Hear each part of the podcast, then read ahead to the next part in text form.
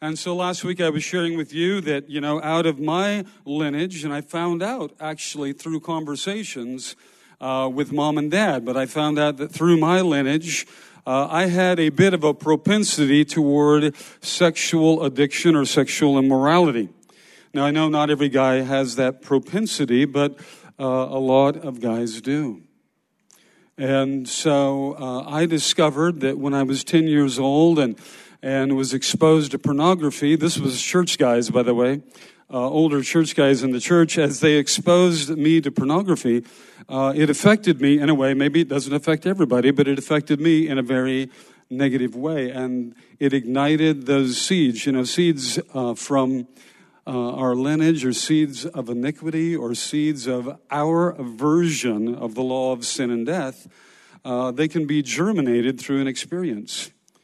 They can be awakened. Also, you know, other seeds can be deposited within our soul, and those seeds have a propensity to bear fruit, and the Bible says it's fruit unto death. And so we end up with some sinking thinking. Anybody know what I'm talking about?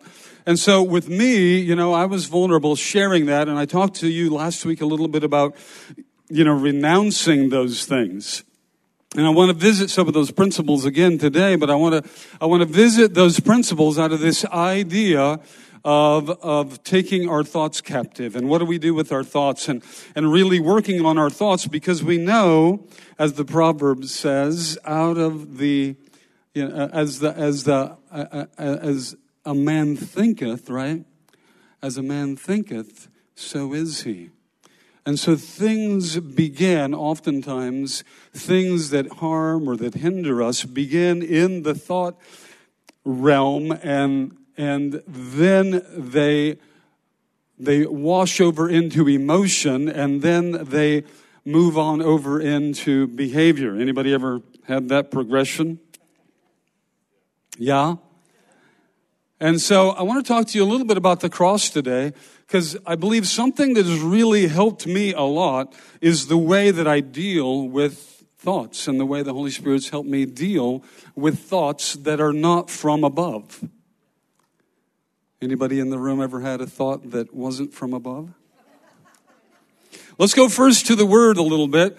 And uh, I want to announce to you that you are a dead person. That's good. Um, and that you're raised up with Jesus, yes? And that you're, you're also divorced. You're a divorced person.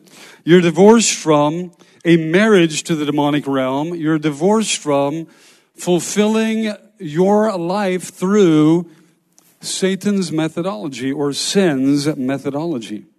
So I want to look at a couple verses with you first, right off the bat, and then we'll get into this a little bit uh, because uh, it relates a bit to a proper, a very firm, a strong, a living, a constant application of the cross.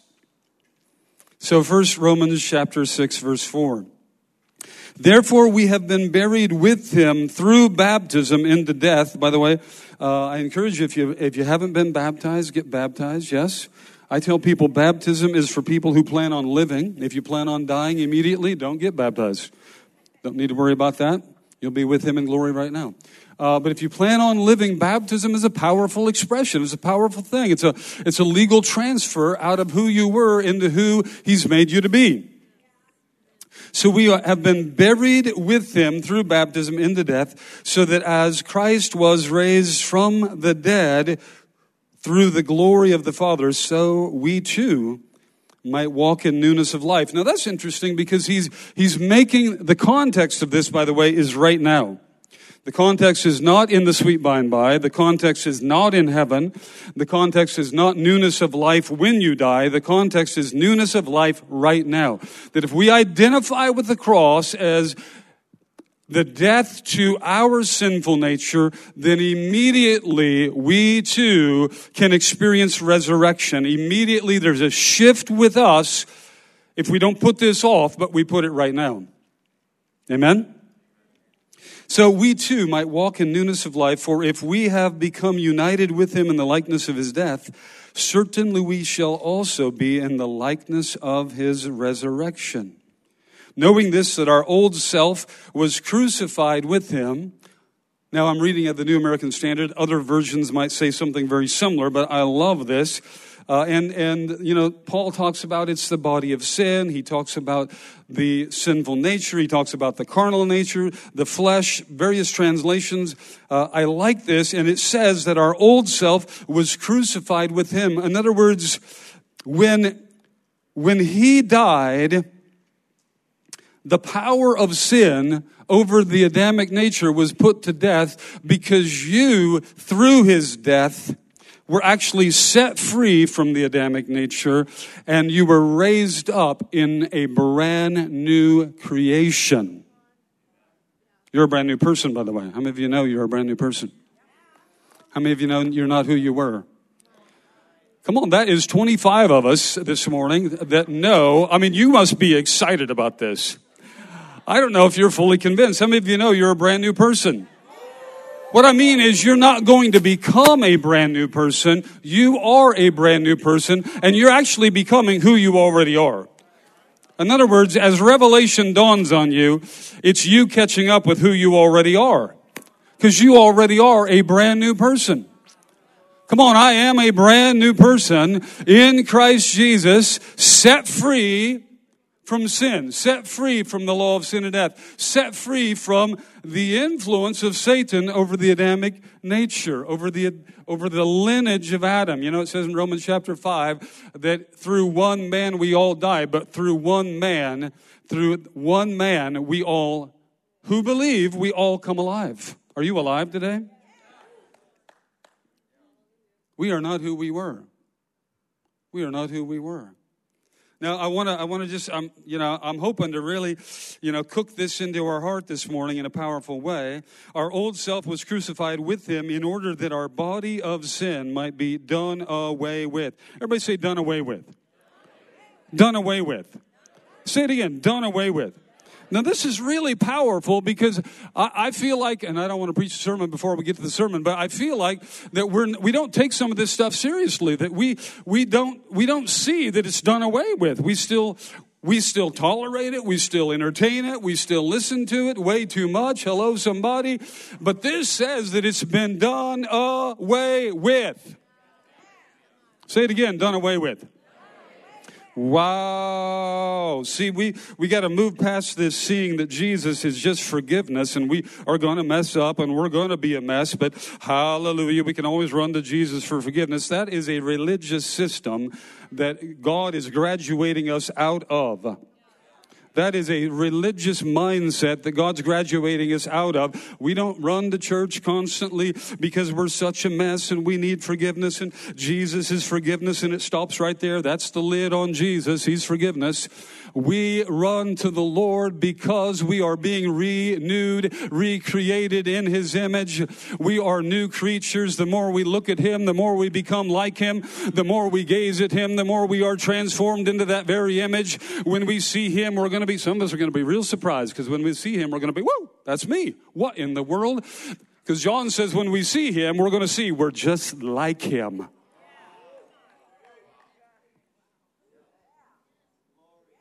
And some of us are not going to get to that place, and we're, we're going, we're going to see him. We're going to be like, what was I thinking? How did I miss this so far? What in the world? That the body of sin might be done away with so that we would no longer be slaves, uh, that we would no longer answer to, that we would no longer be obligated to sin, for he who has died is free from sin. Dead people are free from sin. Dead people don't have negative thoughts. Dead people have no obligation to have negative thoughts. Dead people don't have sexually immoral thoughts. Dead people don't have fear thoughts. Dead people have dead people are not paying attention even whatsoever to who they used to be. He who is he who has died is free from sin. And that's that's part of what baptism is all about because it's a burial service, right? Let's go down to verse 17. But thanks be unto God that though you were slaves of sin. Whoa. We used to be slaves to sin. We used to be slaves to sin. In other words, when it When it called our name, we answered. When it spoke to us, we responded. When it talked like us, then we thought it was us. We were slaves to sin. But thanks be unto God, though we were slaves to sin, we have, you have become obedient from the heart. That's the inner man, that's the soul and the spirit. From the heart to that form of teaching that which you were committed. And having been freed from sin, you have now become a slave to righteousness. Wow. That means that I have got this, I've got this crazy relationship with righteousness, that, that righteousness, right relationship with Father, sonship with Father is now dominating all of my thinking. Sin is not dominating my thinking. Righteousness, right relationship, sonship, sonship is dominating my thinking. Romans 8, verse 1. You okay still? Everybody still here? Now, in, in chapter 7, he digresses, you know, and he talks about the flesh. He starts chapter 7 by saying that we were once married to the law, and, and, and if you're married, then in that case, you really can't escape that which you're married to. And the law was igniting our sinful passions. But we've been divorced and now we're married to Jesus. We're married to one who is higher. And then he keeps going through in chapter 7 and he and he talks about the wrestling that we had before we came to the Lord even if we wanted to do good, we would be caught not doing good. Even if we desired to do what was right, then we would end up doing what was wrong. And he says, "You know what?" And he says it's sin. It's sin. It was sin working in our members. It was sin working in our members. But I love the way he starts chapter 8. He says at the end of chapter 7, Who shall redeem us from this body of death? Who shall deliver us from this body of death? And then he says, Thanks be unto God. Thanks be unto God. Jesus delivers us from this body of death. He's reflecting on what we used to be and who now we've become. Then he starts chapter 8. I love this. There is therefore, there is therefore no condemnation for those who are in Christ Jesus. For the law of the Spirit of life, everybody say the law of Spirit of life the law of the Spirit of life in Christ Jesus has set you free from the law of sin and death. For what the law could not do, weak as it was through the flesh, God did, sending his own Son in the likeness of sinful flesh. And as an offering for sin, he condemned sin in the flesh, so that the requirement of the law might be fulfilled in us, so that the requirement of the law might be fulfilled in us who do not walk according to the flesh, but according to the Spirit how many spirit walkers in the building? How many spirit walkers in the building? For those who are according to the flesh, set their minds, everybody say minds, set their minds on the things of the flesh. But those who are according to the Spirit, those that have been regenerated in the Spirit, those that are connected to the law of the Spirit of life in Christ Jesus, set their mind on the things of the Spirit. The mind set on the flesh is death, but the mind set on the spirit is life and peace because the mind set on the flesh is hostile toward God. It doesn't subject itself to the law of God. It's not able to do so. And those who are in the flesh cannot please God. Thought life. I want to talk to you about your thought life. I, I love the way he launches into, launching out of chapter 7 into chapter 8. Essentially, this is what I think he's saying is that if you have a bad thought, that's no longer you. That's going to mess with you right there. If you have a bad thought, that's no longer you. If you have a bad thought, that's no longer you. If you have a fear thought, that's no longer you. If you have a negative thought, that's no longer you. If you have a doubt thought, a discouraging thought, if you this is interesting. If you have if you have if you have these thoughts coming up in your mind, if those thoughts are not of God, you have no obligation to give them attention. If those thoughts are not of the Spirit, you have no obligation to be under their influence.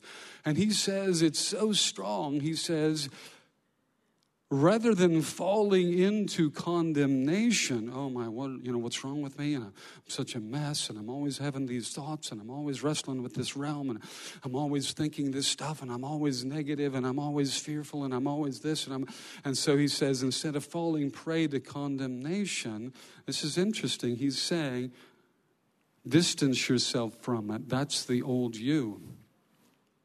That's the old you. That's the old you you know what your responsibility? You know what my responsibility is in the new creation?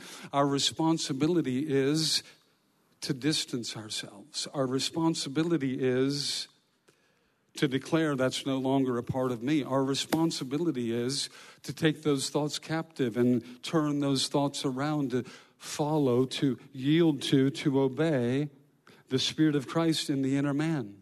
That's our responsibility. Our responsibility is not to get under condemnation. Either we are new creations or we are not new creations.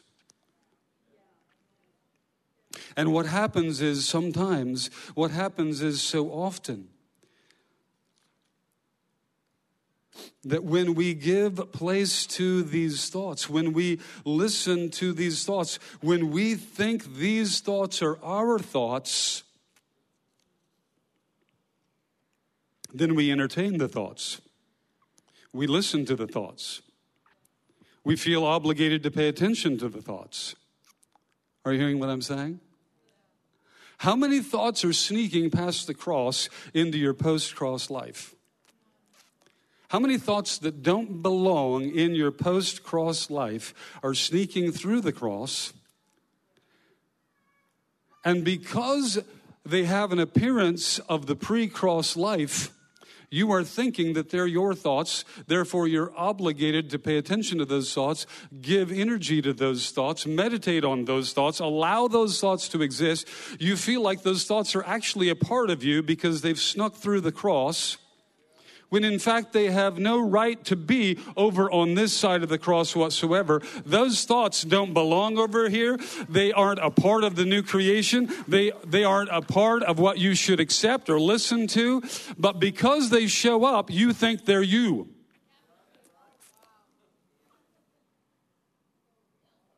But what if you just realize for a moment that if a negative thought, a, a, a, an unclean thought, a, sexually perverse thought, a fear thought, a withholding thought, a hatred thought sneaks through the cross, what if you just realize, hey, hey, hey, hey, hey, that's not me?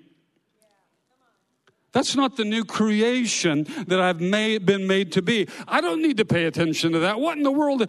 That thing has to go. What if you sent it packing? What if you sent the thought packing? What if you just addressed the thought? And just said it just had to go. What if you what if you were aware of those thoughts and instead of yielding to those thoughts, see a lot of that which is producing negative in the life of the believer and we've talked about 3 John 2, beloved I pray that you prosper and that you're in health even as your soul prospers. A lot of that which produces negative results in the life of the believer on this side of the cross is things that we think is us. We think it belongs here. We think it's okay that it's here. We think that it, we should pay attention to it. We think we should listen to it.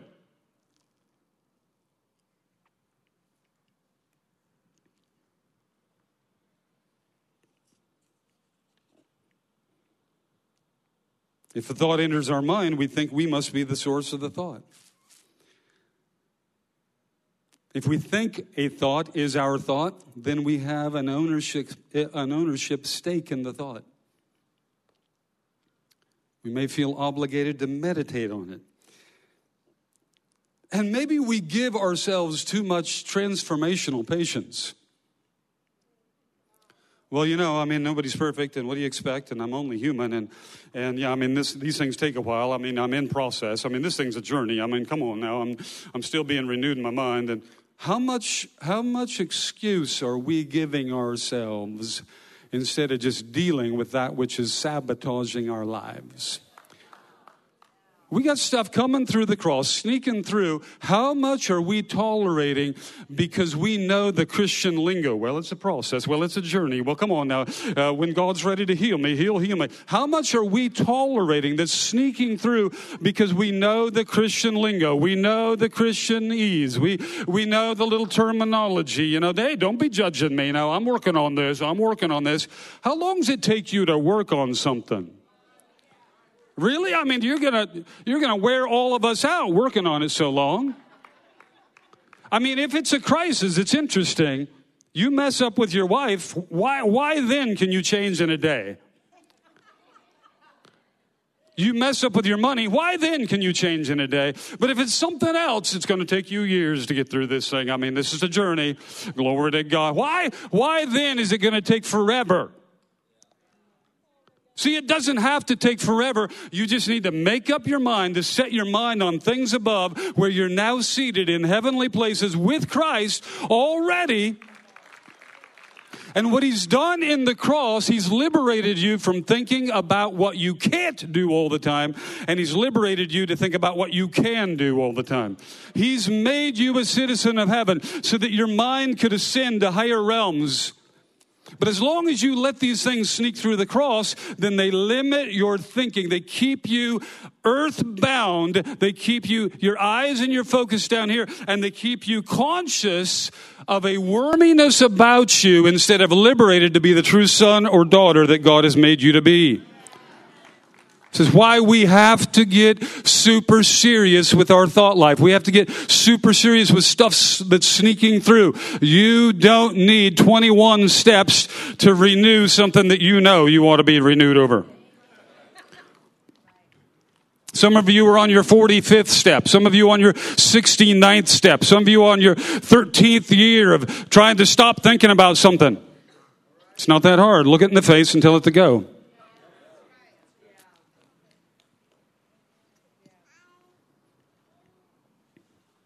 Hello. Thank you, Lord. Yeah? Woo!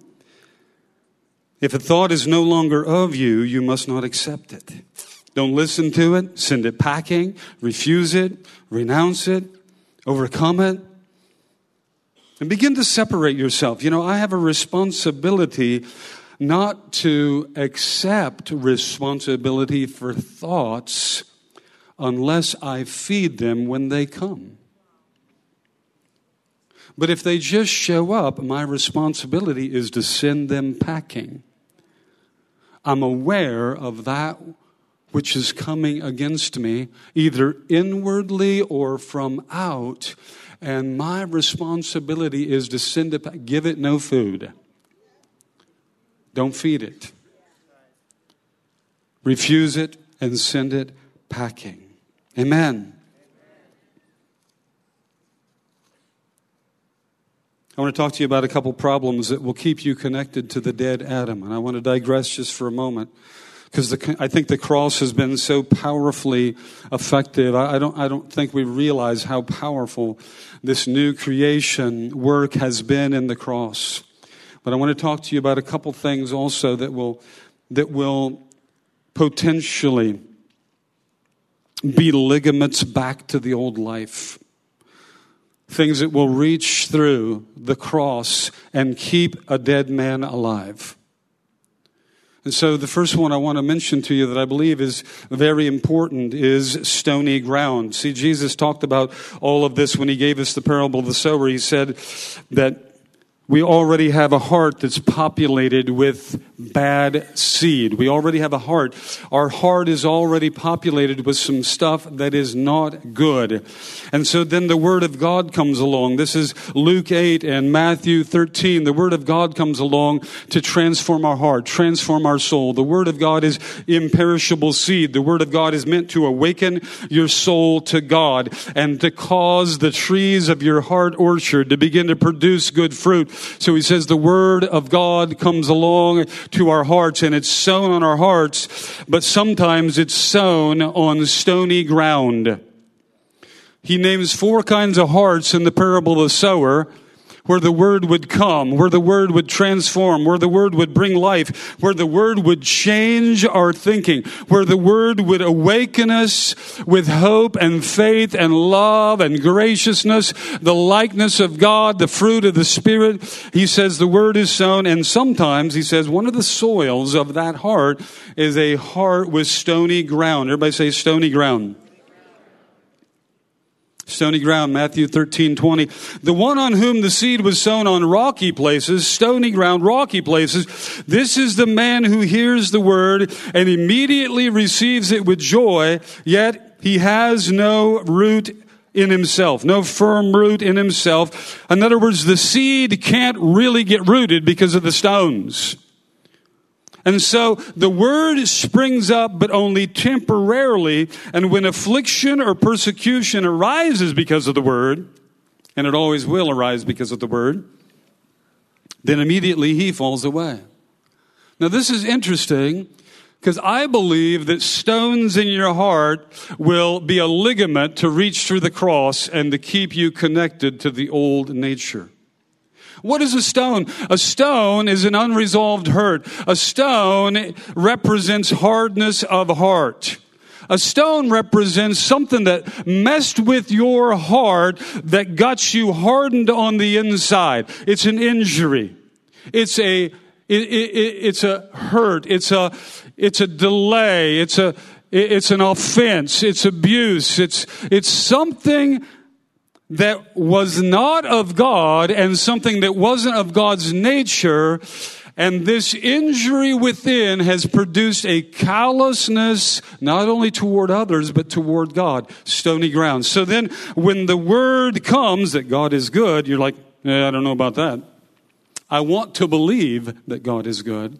When a promise comes, when a word comes, when the goodness of God lands upon the ear and then the heart, you want to believe, but these stones within the heart do not allow the seed to actually take root.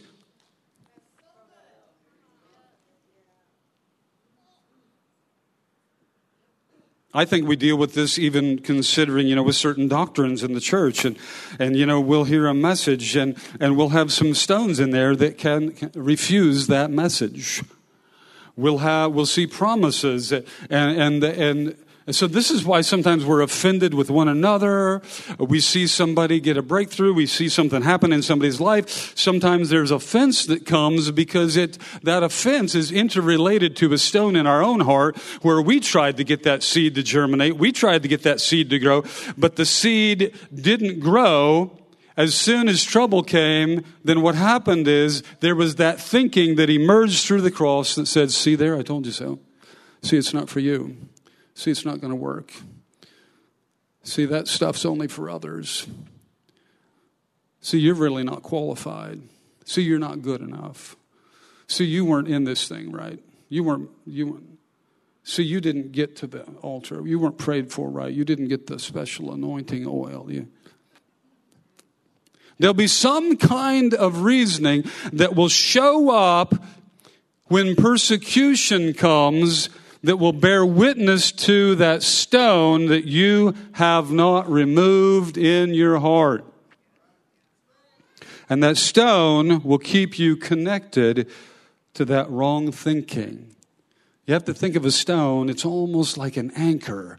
You know, if we if we tie an elephant up to, you know, the put an elephant over here and they say if you tie the elephant off to a peg and then you let the elephant walk around that peg for a while, then pretty soon you can undo that, and that becomes the boundary.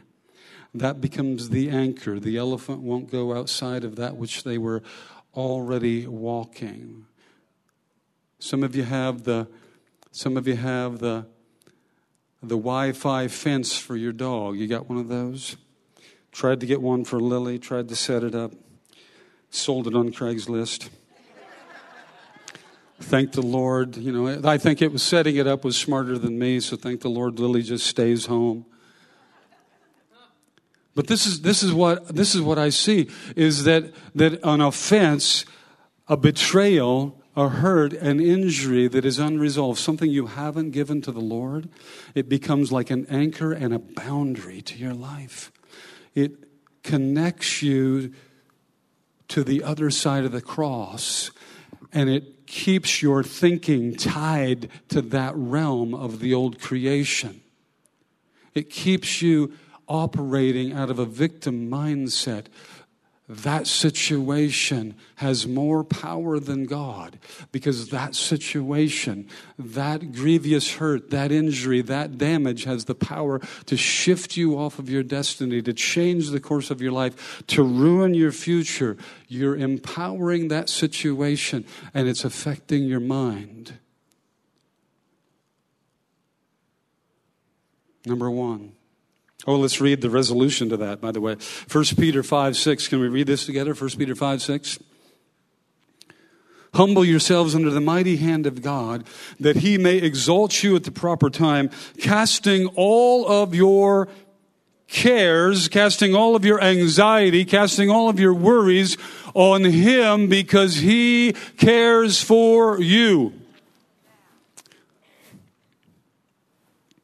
The context of this is the context of this is those that were that were concerned, they had concerns.